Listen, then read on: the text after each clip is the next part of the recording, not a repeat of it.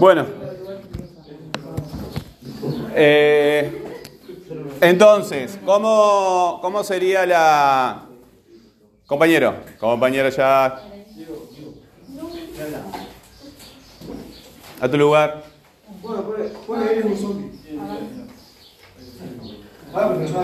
A tu lugar, a tu lugar. Estoy empezando la clase.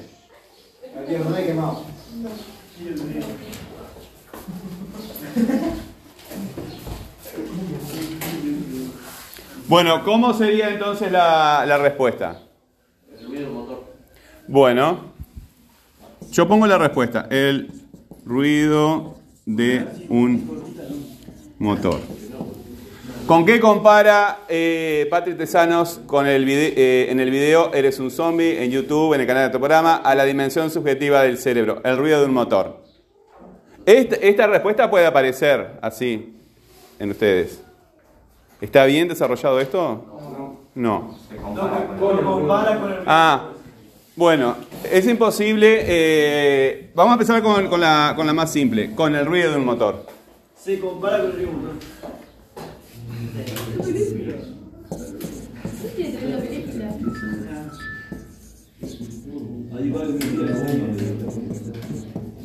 ¿Por qué el texto anterior? Sí. ¿Ah? Eh, ¿Por qué el, el enunciado anterior no formaba texto con este enunciado y este sí, ya forma texto? ¿Por qué forma texto este enunciado con este otro? Entre los dos hay relación de texto y el anterior no. ¿Cuál es la diferencia? Sí, ¿qué, es el inicio? Ustedes le agregaron el con, ¿verdad? El con. ¿Con qué? Acá, miren, me olvidé el tilde. Estos interrogativos siempre llevan tilde. El con hace referencia a la misma estructura que el enunciado anterior, ¿verdad? El enunciado anterior tiene una estructura semejante. Entonces, vinculamos los dos enunciados. Sin embargo, esta respuesta también supone que se ha quitado mucha información. ¿Verdad? Esta respuesta supone que se ha quitado mucha información porque no es necesario repetirla. ¿Alguno de ustedes ya había agregado otra forma de redactar esta respuesta? ¿Cómo sería una respuesta más desarrollada? ¿Cómo podría ser una respuesta más desarrollada? No compara con el ruido del motor.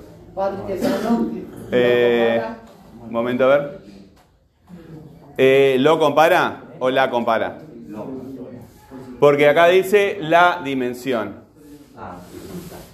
La dimensión. Bueno, la compara con el ruido de un motor. ¿Qué parte de este enunciado hace referencia al tema? Al tema del texto, porque ya es un texto, hay más de un enunciado, entonces ya forman texto. Y los enunciados se empiezan a trabar entre sí, ¿verdad? En este caso no hay trabazón entre los bloques porque este, le ponen fierro entre las... no necesitan, ¿verdad? Este, los bloques no, no- no son como los ladrillos que tenés que partirlo, la gente los parte igual, pero no, no son para partir porque puedes poner hierros por adentro. Entonces es inútil trabarlos. Además, este, no es tan plástico como el, como el ladrillo. Pero si fueran ladrillos estarían trabados. De cualquier forma, hay hierros en la, en la pared, hay hierros de lado a lado y hay hierros verticales que le dan estructura, ¿verdad? En los enunciados pasa exactamente lo mismo, no parecido, es exactamente lo mismo. ¿Sí? Así como no lo ven en la pared, no lo están viendo ahora en el enunciado. El que lo, el que lo ve en la pared este, es porque ya lo ha hecho antes. ¿Se dieron cuenta que solamente vemos la superficie de las cosas? ¿Nunca hemos podido ver el adentro de, de nada? ¿Ustedes han visto el adentro de algo alguna vez? ¿De qué, por ejemplo? de una botella. Pero lo estás abriendo. Ahora es una superficie. Es adentro cuando está cerrado. ¿Y la botella? La botella, tú estás viendo la parte de afuera, no ves el adentro. Es la, ¿Y el agua de dentro? pero el, el agua es una superficie que tú ves proyectada acá en, las- en- en- en esto. La, la- la- el agua, es interesante tu propuesta, pero el agua, el agua se deforma con, con- con esto. Tiene que pagar el precio por pasar por acá. Lo que tú ves es una pura superficie. En cualquier cosa, una manzana, por ejemplo. Si tú la cortas, cuando la abres, es superficie. Pero me voy a quedar, me voy a- quedar pensando en tu, en tu ejemplo. ¿Tá? Me voy a quedar pensando en ese ejemplo. En, en esto pasa exactamente lo mismo. Vemos la superficie de las, de, la- de las palabras. ¿Verdad? Conocemos el sentido de las palabras porque ya las hemos utilizado antes. De la misma forma que un niño las aprende. Chiquilines, cada dos minutos lo mismo.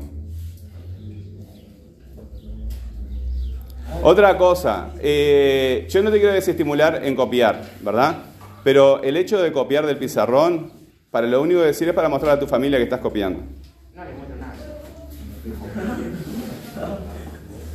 Porque cuando te pones a copiar, estás perdiendo conciencia de lo que estamos haciendo en, en la, en la clase. Eh, ¿Qué palabra hace referencia al tema? Compara.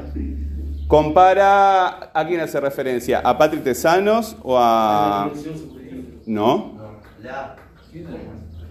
Compara hace referencia, vamos despacio porque es importante lo que él dijo. Compara, ¿quién compara? Patrick Tesano. Patrick Tesanos. Entonces compara hace referencia a Patrick Tesanos, ¿verdad? El la.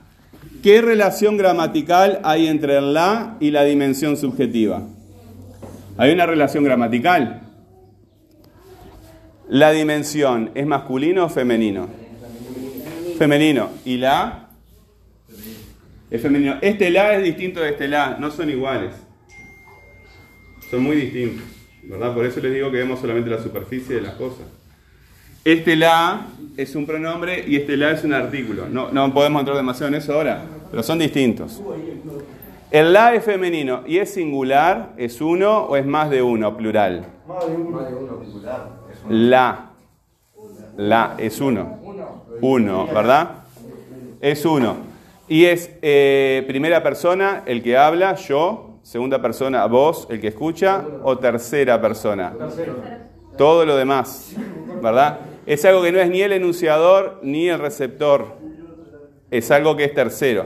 Es la tercera persona. Entonces acá tenemos una elipsis, cuando lo quitamos, ¿verdad? Tenemos una pronominalización cuando ponemos estas palabras que no significan nada. La, la palabra la, ¿qué quiere decir? La palabra mesa, la palabra compara, la palabra ruido, la palabra motor significan cosas. Pero la palabra la, ¿qué quiere decir? La palabra qué, ¿qué quiere decir? La palabra a ya es más complicado, ¿qué quiere decir? La palabra del, ¿qué quiere decir? No quieren decir nada. La palabra eres, no quiere decir nada. La palabra la es una palabra gramatical, no tiene un significado que nosotros podamos decir, quiere decir esto, no es el nombre de nada. Entonces, estas palabras se llaman, en este caso, se llaman pronombres. Acá quitamos, acá ponemos el la, ¿verdad? Es un pronombre. ¿Qué otra forma de desarrollar esta misma respuesta tenemos? ¿Qué otra forma de desarrollar esa misma respuesta tenemos? Patrick Tesanos compara la dimensión subjetiva del cerebro.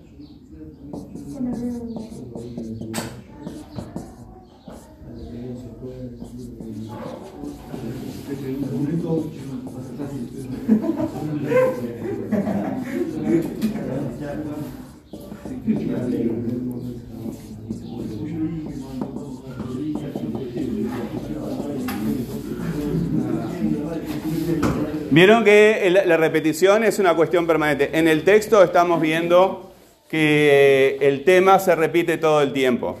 Todo en la naturaleza funciona de esa forma, ¿verdad? Y cuando nosotros tenemos un hábito que hemos repetido, ¿verdad? Lo vamos a repetir en el futuro. Lo único que, lo que tenemos que hacer es reprimir esa repetición y sustituir esa repetición por otra repetición. Basta con que yo me dé vuelta, en este caso ustedes ya son un poquito más grandes, no tiran papelitos, pero eh, me doy vuelta, me pongo a escribir ya automáticamente se ponen a hablar. Hay un murmullo en la clase. Pero eso va, a ocurrir todo el tiempo. Yo lo dije al principio de año y lo digo ahora que estamos a fin de año, ¿verdad? Somos una colección de repeticiones, cada uno de nosotros. Y nosotros como personas individuales, particulares y como grupos. Cuando queremos cambiar, tenemos que reprimir una repetición y sustituir esa repetición por otra repetición. Es decir, rutinas. El tema es la rutina del texto. La forma, el orden en que van las palabras es la rutina del texto. Nuestra vida también tiene una rutina. Patrick Tesanos compara la dimensión subjetiva del cerebro Con el ruido del motor.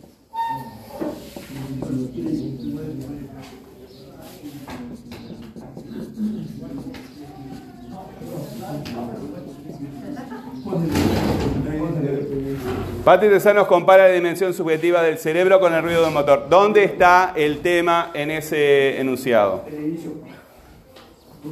¿Dónde está? ¿La dimensión qué? Acá. En este, ¿verdad? Porque si se miras arriba, la dimensión subjetiva del cerebro. Acá está el tema. Hay una repetición porque eh, se repite la misma palabra, pero nosotros podríamos cambiar la dimensión subjetiva por los qualia y decir, eh, Patenza nos compara a los qualia, o a las qualias, sería mejor, con el ruido de un motor. En este segundo caso se da un sinónimo, es una sustitución. Entonces tenemos tres tipos de redundancias.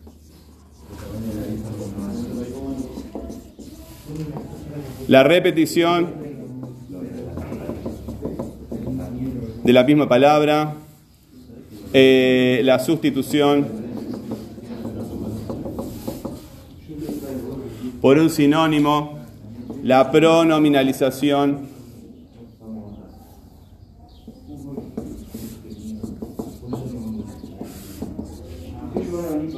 La repetición, sustitución, pronominalización y elipsis.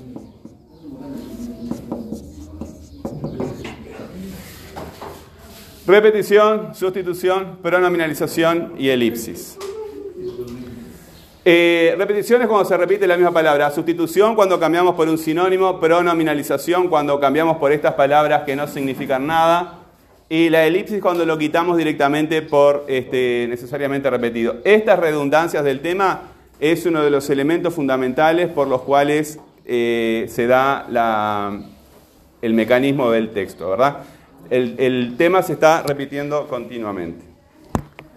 Bueno, eh, no podemos, este, sí, vamos a, terminar para el recreo porque si empezamos con, con este nos va a quedar cortado. Pero piensen, ¿verdad? Piensen que esta pregunta es muy difícil de contestar porque es muy sutil. Es muy sutil. Cuando, se, cuando sabemos por qué utiliza esa metáfora del motor, ¿verdad? ¿Por qué el ruido utiliza la metáfora de comparar a los qualia con el ruido del motor? Nos damos cuenta de eh, la sutileza de esta, de esta pregunta. Es muy difícil de contestar, o por lo menos para, para mí. Bueno, salgan a recreo.